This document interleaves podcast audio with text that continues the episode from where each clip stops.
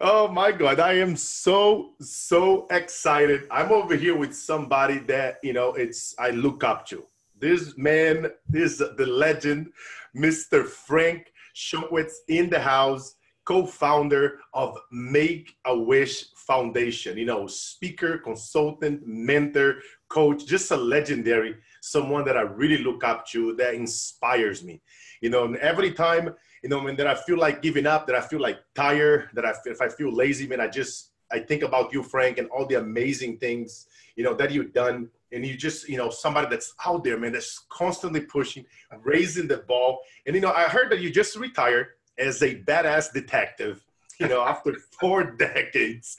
And you know and you build something amazing man as you were out there you know i heard that you also you were in the air force you were honorably discharged and then you know i heard that you've been you retired as a detective and at the same time that you did all this you build one of the greatest and biggest you know, nonprofits foundations in the world, man. Make a Wish Foundation. I mean, talk about this, Frank. I mean, did you ever think of it, bro? Like that one day you were going to build something this big and let us know a little bit about this this whole story because so many people out there they give up so fast or they say oh i don't have time or i can never accomplish anything because i have my job you had several jobs you were on board of advisors and you were building this magical thing so let us know and talk a little bit about that, my friend. well, first of all, Carlos, thank you for inviting me to be on your show. Uh, I really appreciate it. And um, it just wasn't me for this Make Wish idea. I had an idea and made it happen. But just going real briefly back to how this all started, uh, in uh, late 70s, I was a motorcycle officer with the Arizona Highway Patrol. And during this period, there was a TV show on NBC called Chips which starred uh, Larry Wilcox and Erik Estrada. And the show was about two California Highway Patrol motorcycle officers and their adventures. Extremely popular show, top ratings, but especially the kids loved it. They loved watching the motorcycles and the adventures of Ponch and John. And I was on a 10 man squad that worked the whole state of Arizona. And as we would, when this show became so popular, we'd ride into a town, two man team all the time, and all of a sudden the kids are waving and yell, "Hey, Ponch! Hey, John!" Because our motorcycles and our equipment looked, our uniforms almost identical to California Highway Patrol. In fact, we did our initial training with CHP up in the Sacramento, except ours obviously said Arizona. So we just started saying if we could go to on our off time to the schools, the grade schools, and talk about bicycle safety, which the kids could care less about. They just wanted to get on a motorcycle but it was a great PR tool, just a good PR tool. And uh, in 1980, uh, our department, the Highway Patrol, was informed about a little seven-year-old boy named Chris. Chris had terminal leukemia and only a couple weeks to live. His family said Chris's wish, and that's the first time we ever heard that word, was someday to be a motorcycle officer like Ponch and John, and he would love to meet a Highway Patrol motorcycle officer and our department set it up and i just happened to be the guy that chris was going to meet because of my reputation of working with the kids all over the state of arizona now carlos i had no idea what to expect. I, I knew this little boy's in the hospital he's on ivs our uh, state police helicopter is going to pick him up at his hospital. The paramedics and pilots are going to fly him to our headquarters building where i'm going to be standing by to meet this little boy. And i thought they're going to bring him out on a stretcher a wheelchair i have no idea. The helicopter lands, the door opens, and out flies this little pair of red sneakers attached to this little boy, running over to the motorcycle. Hi, I'm Chris. And he is just, he's just, eyes are wide as can be. As far as he's thinking, he's looking at Ponch or John from the show Chips. Uh, because at the time I had red hair and very tan, so I could have been either character. but this little boy is all over the motorcycle, and he's and he watches so much he said, these are the red lights. Then I turn it on. These are the flashers. This is the siren. What's in the saddlebags is the same as Ponch has in his. He knew everything about that motorcycle from watching that show. And I'm looking over his mother, and she's crying. And then I, it, I can't understand why. Why is she crying? This little boy is having so much fun. Then it dawned on me. He's come off IVs and hospital beds, and he's being now a typical seven-year-old, having so much fun. I asked him if he wanted to go ride on a motorcycle in the parking lot, which we were allowed to do in those days. And he got very, very serious and nervous, Carlos. And he said, Well, no, his voice shaking. And I said, Well, you just rode in a helicopter. How come you don't want to ride a motorcycle? And he said, Helicopters have doors. we learned we learned that doors were very important to Chris. And just then, one of our sergeants came up in a patrol car and said, "You want to help drive that?" Of course, he did. He got on the sergeant's lap because it had doors, and he's riding around the parking lot, and he's blowing, chewing bubblegum and blew this big giant bubble. and I looked over at his mother and I said, "There's our bubblegum trooper." Which, in fact, she wrote a book titled that, and I think it's still available on Amazon, The Little Bubblegum Trooper. Wow. But Chris went on that day to become the first and only honorary Highway Patrol motorcycle officer in the history of the Highway Patrol. Now, this is going on now 39 years ago. Uh, complete with a custom made uniform we had made for him, his own badge that was assigned to him, the smoky hat, and the most important thing to him was the motorcycle wings because he was now a motorcycle officer. I got word uh, Chris got to go home that night. His doctor was up and said, I don't understand. His vitals are so good. Let's let him go home to his comfort zone instead of back in the hospital. I get a call two days later. Chris is in the hospital in a coma. He's probably not going to survive the day. I got permission to go to the hospital.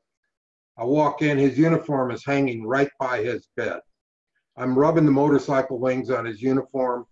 And just as I'm doing that, he comes out of a coma he looks at me and he says, I am official motorcycle officer now, aren't I? I said, Yes, you are, Chris. He just smiled, started giggling, asked for his uniform. He's rubbing the wing, showing his mother. And a couple hours later, he passed away.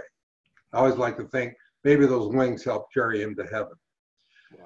What we learned, our commanders learned that Chris is going to be buried in a little town called Kewanee, Illinois.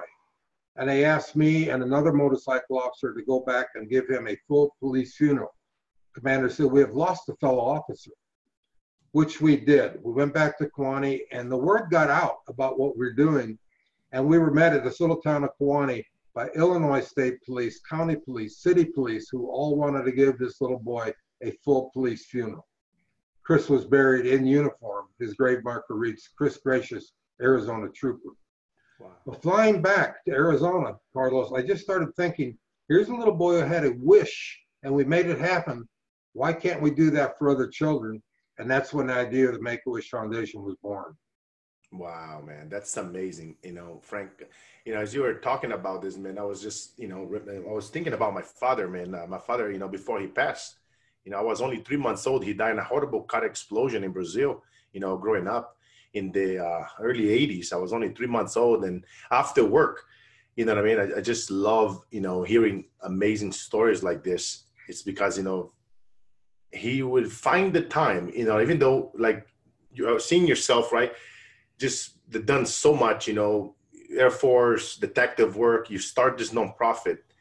And it reminds me of him because he was, you know, going through two jobs, managing a bank, uh, going to uh, not two jobs, two schools, two college degrees, managing a bank, having me as a baby, and he still find time after work, and he will go around the dumpsters in town and he because people couldn't afford their babies their kids and they would drop them near the dumpsters because they couldn't afford them. So my father would go at nighttime pick up those babies bro out of the dumpsters and he would take them to churches to shelters and he would go and recruit more people you know to do the same you know to go help you know go not only pick up those kids bring them to shelters and to churches and they would teach them how to you know play the guitar the acoustic martial arts. And i just love love nonprofit stuff, and it just it just fires me up, and it's such an honor to have you here on the show, my friend. And you know, speaking of this, like friend, for somebody out there that wanted to build, you know, like a nonprofit or they wanted to do more, let's talk about you know this before the whole, you know, like doing this process, right? That you wanted to make, you saw this wish be, uh, being a reality that we guys made it for Chris, which is amazing. And well, let's talking about the challenges. You know what I mean? What is the biggest challenges that you had in building this before you became famous, before the company took off, before the big, you know, sponsors came in? Well, let's talk a little bit about the challenges and what did it made you keep it going, uh, my friend? Well, the, the biggest challenge was finding people that uh, agreed with that idea. Uh, my thing was the Make a Wish Foundation. What we're going to do is grant wishes to, and this was then terminal children because none of these children were surviving. The mission was changed several years ago to children with life-threatening illnesses because fortunately, through the grace of God and modern medicine, more and more children are surviving after yes. the wish.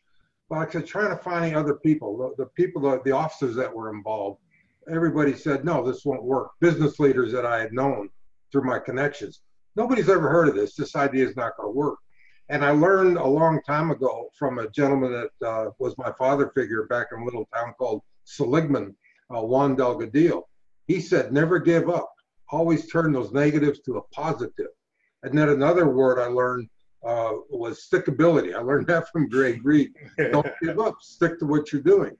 And it's I love that. four months in Arizona for the Corporation Commission. We had to have a total of five board members to start a nonprofit. And once we finally got those on board, then the next thing, there's no internet during these days. Uh, the next thing is going to the library. How do you start a nonprofit? What are the requirements, Internal Revenue Service, et cetera, et cetera. And that took a lot of research. And like you said, I'm working full time. I'm trying to put this together full time.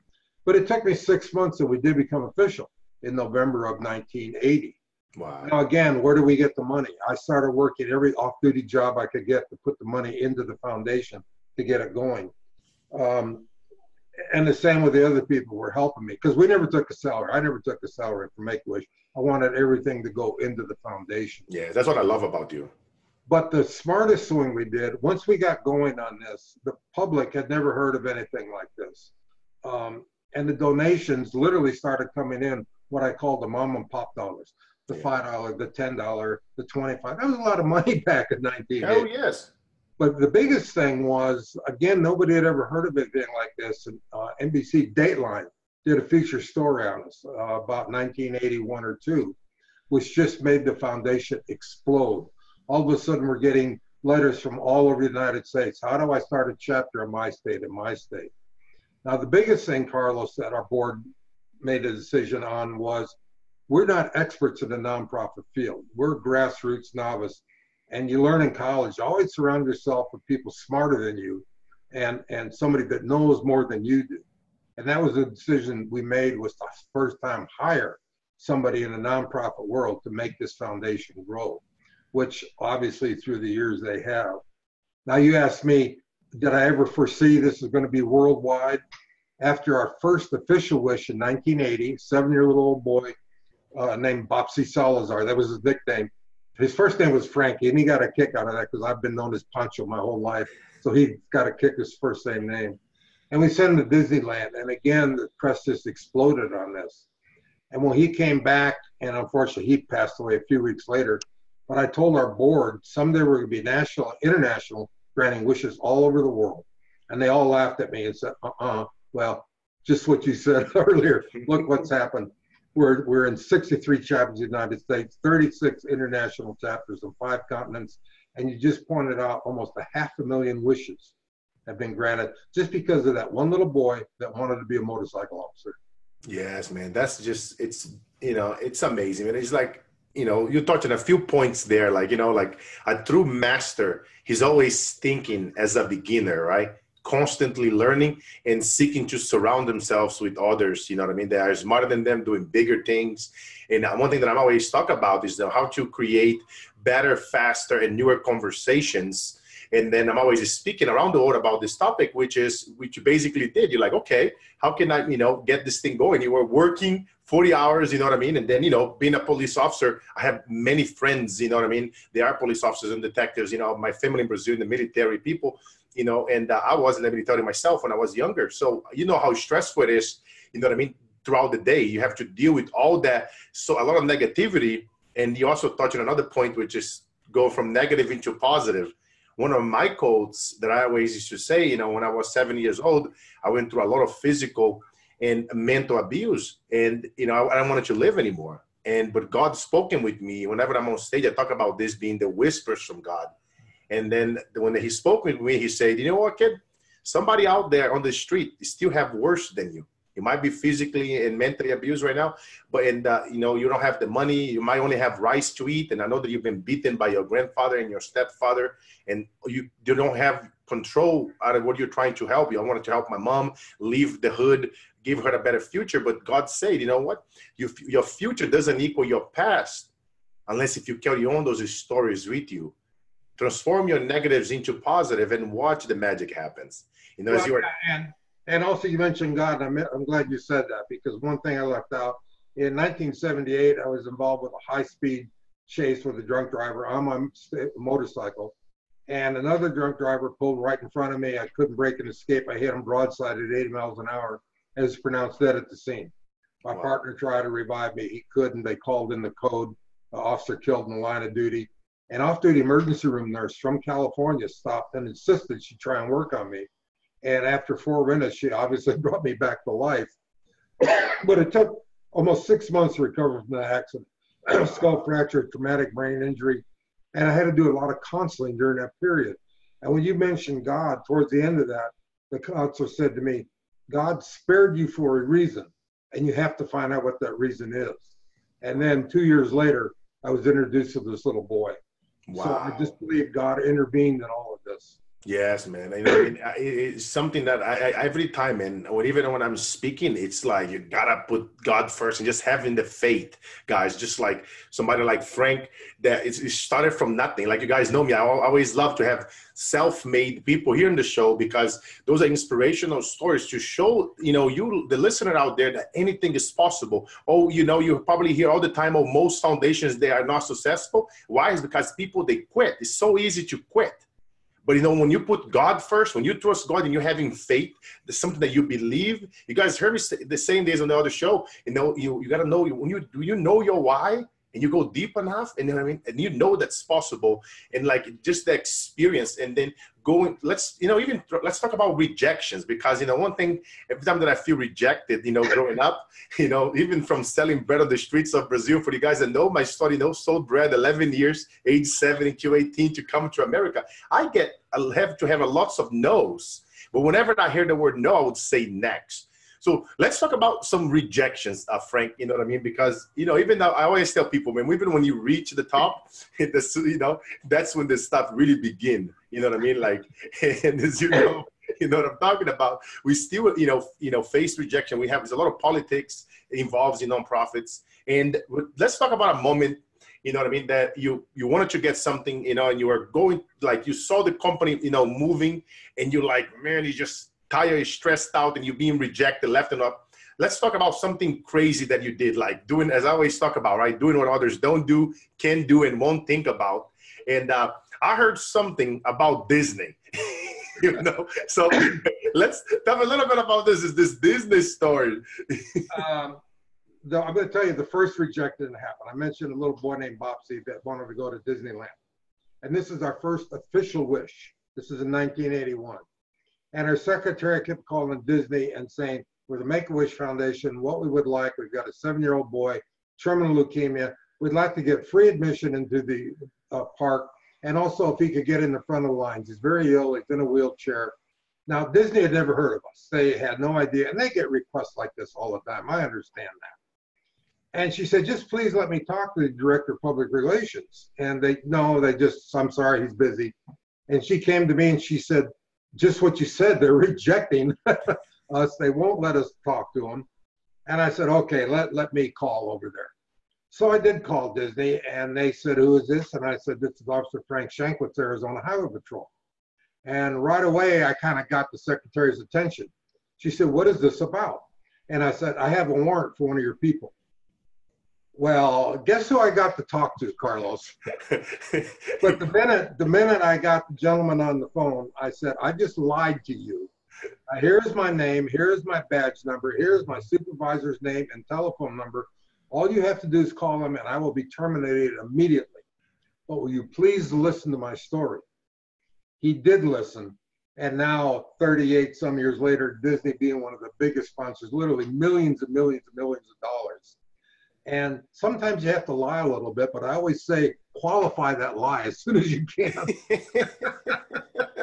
hey, you got creative, man, and I appreciate it because you know one thing that I appreciate about you, Frank, because you know integrity, right? Integrity is everything. You know, like you did a, as I call a white lie. You know, it's like like a baby lie. You know, as, as my daughter says. and, and, but you know what I mean. But you were honest about. You put it in the game. Like you face your fear because what if that person would call? Then your job would be terminated Yes, and, definitely. I'd be, I'd be inspired. Yeah. You know, and I admire that of you because you did something like the unthinkable, right? It's I always tell people if that's a will, that is a way. People all the time, oh, they give up. You know, things are flying over here everywhere. It's all good. We're not editing. We keep it going. But you know what I mean? It's like things will happen.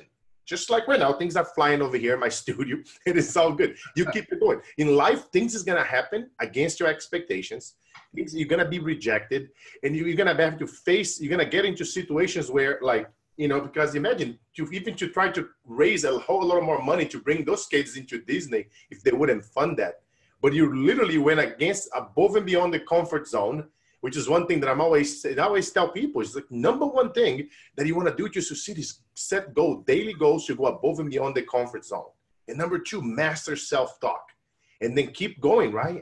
doing what others don't do, can do, and won't think of doing. I just, I just love their story.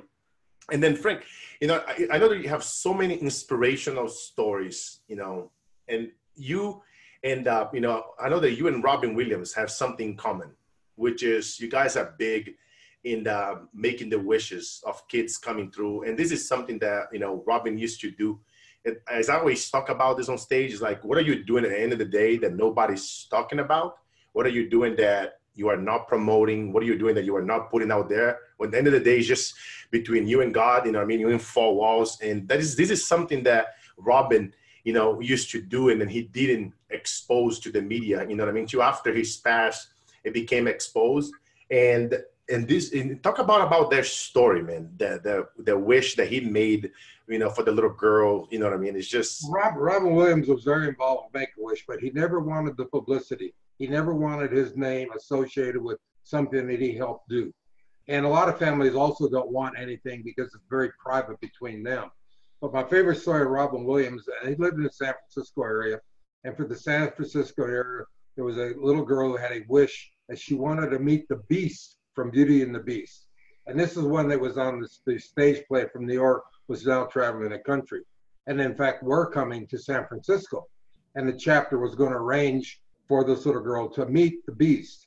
However, she got extremely, extremely ill. And while the show was on, she just couldn't do it. The day the show left, she could actually finally get up out of the hospital and go, but obviously the, the show was gone. Robin Williams heard about this and he said to the uh, chapter, just let me handle this. About a week later, he says, I'm going to have this little girl picked up in a limousine. I'm going to pick her up. I'm going to take her to the theater where Beauty and the Beast had played. And the little girl's excited. At least she gets to see the stage. It's just him and her. They go inside on a stage. They've got the little solo stage light there. And he says, This is where the beast, so on.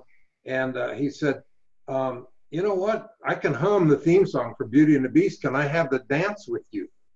As the Beast would do. So he's dancing with a little girl. It's part of her wish to meet and dance with the Beast. And then all of a sudden, there's music in the background, orchestration type music. And he keeps dancing with her. Then somebody taps him on the shoulder, and it's the Beast now dancing with this little girl. Now the house lights start coming on, and it shows the full orchestra is in the orchestra pit the full stage lights come on, the full cast and settings from the Beauty and the Beast are now in place. The whole house lights come on, and the place is packed just with people clapping and cheering on. Robin Williams had arranged for all this himself and paid for everything, but you will never read about it anywhere because that's a personal thing that he wanted to give to the child. What a man! What a gentleman! Wow! What a loss to us. Yes, man. I love you know Robin, man. Just an amazing and you know, this is two amazing things, you know what I mean, that you guys have in common to helping the kids out there. And I tell everyone out there, man, it's just like, just whatever is that thing that you dream. I know it's, it might suck right now. You know, you probably, you know, if you are out of money and piling debt and you don't think that is hope, just know that is hope. Know that somebody out there has worse than you. You know what I mean? And whenever I make some trips to Africa and the little kids, they come to me with their list you know, uh, their, their, and then their top wish is like a toothbrush, you know, and then most people they take it for granted a toothbrush. So that they tell me. You just said that, and and some people think the wishes are so extravagant. We've had wishes where a little boy wants a basketball. You mentioned shoes. Another little girl wants some shoes, uh, a television set, a computer. Not not everything is extravagant like that. In fact, the majority are just something very simple. Yes, no, man, I love that. And, and Frank, let, us say if you know I I drop you at a country, you know that they speak English, so you don't have to learn another language, and you have to start it from scratch. You know what I mean? And what would just tell the listener, somebody out there that maybe they their wish is to start a foundation, and they wanted to build, you know, something amazing and, and to give it back you know what is the biggest either one or three advices that you would give to someone to start it from scratch to try to get you know to create momentum and to get to the end result? This is a question that i used to ask as a little kid and i used to sell bread on the streets of brazil. I would go to the local business owners and i would ask them tell me one to three things that if i wanted to do what you do uh, where what should I start so that I can you know try to get to the end result quicker? Even though I'm not talking about quicker overnight I'm talking about you know instead of taking you know decades maybe you know five six seven years versus 30 40 50 you know what I mean? What's the biggest advice that you would do if you would have to start it over again? Maybe one to three to three things that you would focus on. Well the biggest thing is whatever your mission has to be it has to be something that's acceptable that the public will just there's so many alike type foundations out there. Uh, so it's got to be something unique, something the public is going to look at and say, wow, look at this. Look what this guy or gal is trying to do, or this group. Something would really fit. Once you get the public interest, the biggest thing is to get the press on your side. And and uh, again, Make a Wish. The press has never heard of anything like this. So immediately we got newspaper coverage, television coverage, uh, just radio coverage, interviews the press is your biggest your biggest asset to get to. And it'd be so simple. I have a gentleman down in the Phoenix, Arizona area that wanted to help the homeless, uh, especially in the um, summertime, with the uh, water, with food, with everything else, temporary shelters. And I suggested we get, get on the press. The press loved it, especially in the homeless, again in the summertime in the heat, and picked it up. This gentleman is doing so great on his foundation, and he's not taking a salary yet. Yes, man. There's that integrity thing. Once I really get this built up, he said, then I'll start taking the salary. And there's nothing wrong with taking a salary in nonprofit. You've got to have overhead expenses. You've got to hire the people, the CFOs, the CEOs, and so on, to really make your foundation grow once it gets going boom. Yes, no, I'm a firm believer there. and that's why I normally don't talk much about foundations, but yours is just like I'm, I'm, in love with this. I'm always looking to add value, you know, just especially I know that you and I we have friends, but in, beyond that, it's just uh, I just love, you know, your mission, what you are behind, and it's such an honor to have you here, Frank. I know that we are almost time. I wish we have. I know that you and I have so many crazy stories we can go on all day, but here my last question uh, to close out this amazing show and interview, my friend, and is last day on earth. What would you write down? I'm sorry, say that again. It's the last day on earth. What would you write it down? One or two sentences. The last day of America? Last day on earth. Oh. What would you write it down? Thank you. Thank you, God. What a life you've given me. Yes. Simple as that. Yes. No, man, I really appreciate it, my friend. That's like everything, every, every day. You know, as I start my day, you know, it's all my thank you. Thank you for this amazing day. One more day. Thank you for having one an opportunity, right? For one more day here. I'm thankful to you for being here. I'm thankful that we woke up today to do this interview. You know what I mean? Is uh, that's amazing. That's what it takes, right? Thank you. But my friend, thank you so much. And Frank, uh, where can they, you know, I know that you have an amazing movie coming up. That's what we wish we'd have more time to talk about this, but that was one wish that you always been making all these wishes being granted. And one of your wishes was to you know having a movie because you know through the power of entertainment we can get this message to over a billion people. And when where they can hear more about this movie the wish man maybe we have you on the show you know a few months from now so whenever the movie is the, before the, the movie's out so that we can get it to even more people. Where they can you know hear see more about this uh, they can see more about you where they can get a hold of you. Well you can go to my website wishman the number one dot com wishman1.com. And there's uh, we're keeping up to date on the movie. The movie just completed post production uh, two weeks ago now, and we have uh, meetings with distributors in another two weeks to see if somebody in fact is going to buy this movie and get it into the theaters. Um, you can also go to my Facebook page, just Frank Shankwitz, friend me, or Frank Shankwitz, public figure, and uh, we've got all the information about the movie on there also. And then uh, my book has just been re-released, Wishman, and uh, it'll be on Amazon available about another week. Uh, awesome. A new new publisher, and we've kind of added some new stories and having a lot of fun with it. Yeah, and I'm looking forward to reading that one, my friend. And then uh, if they wanted to add value, uh, contribute to your foundation, Frank, where can they go? For the Make-A-Wish Foundation, go to wish.org, wish.org, and it will give up in one of the corners a chapter locator. You can put your zip code in there and we'll take you to anywhere in the United States or world for that matter, uh, where your local chapter is. Oh, that's awesome, my friend. No, Frank, thank you so much, Frank. What an amazing, amazing interview, my friend. I'm looking forward, you know, seeing you again on this show. And then uh, for everyone out there who is listening, make this day epic. Have an amazing day, everybody. Hopefully, you guys enjoy it. Until the next time. Hey, Carlos, thank you. Thank you, sir.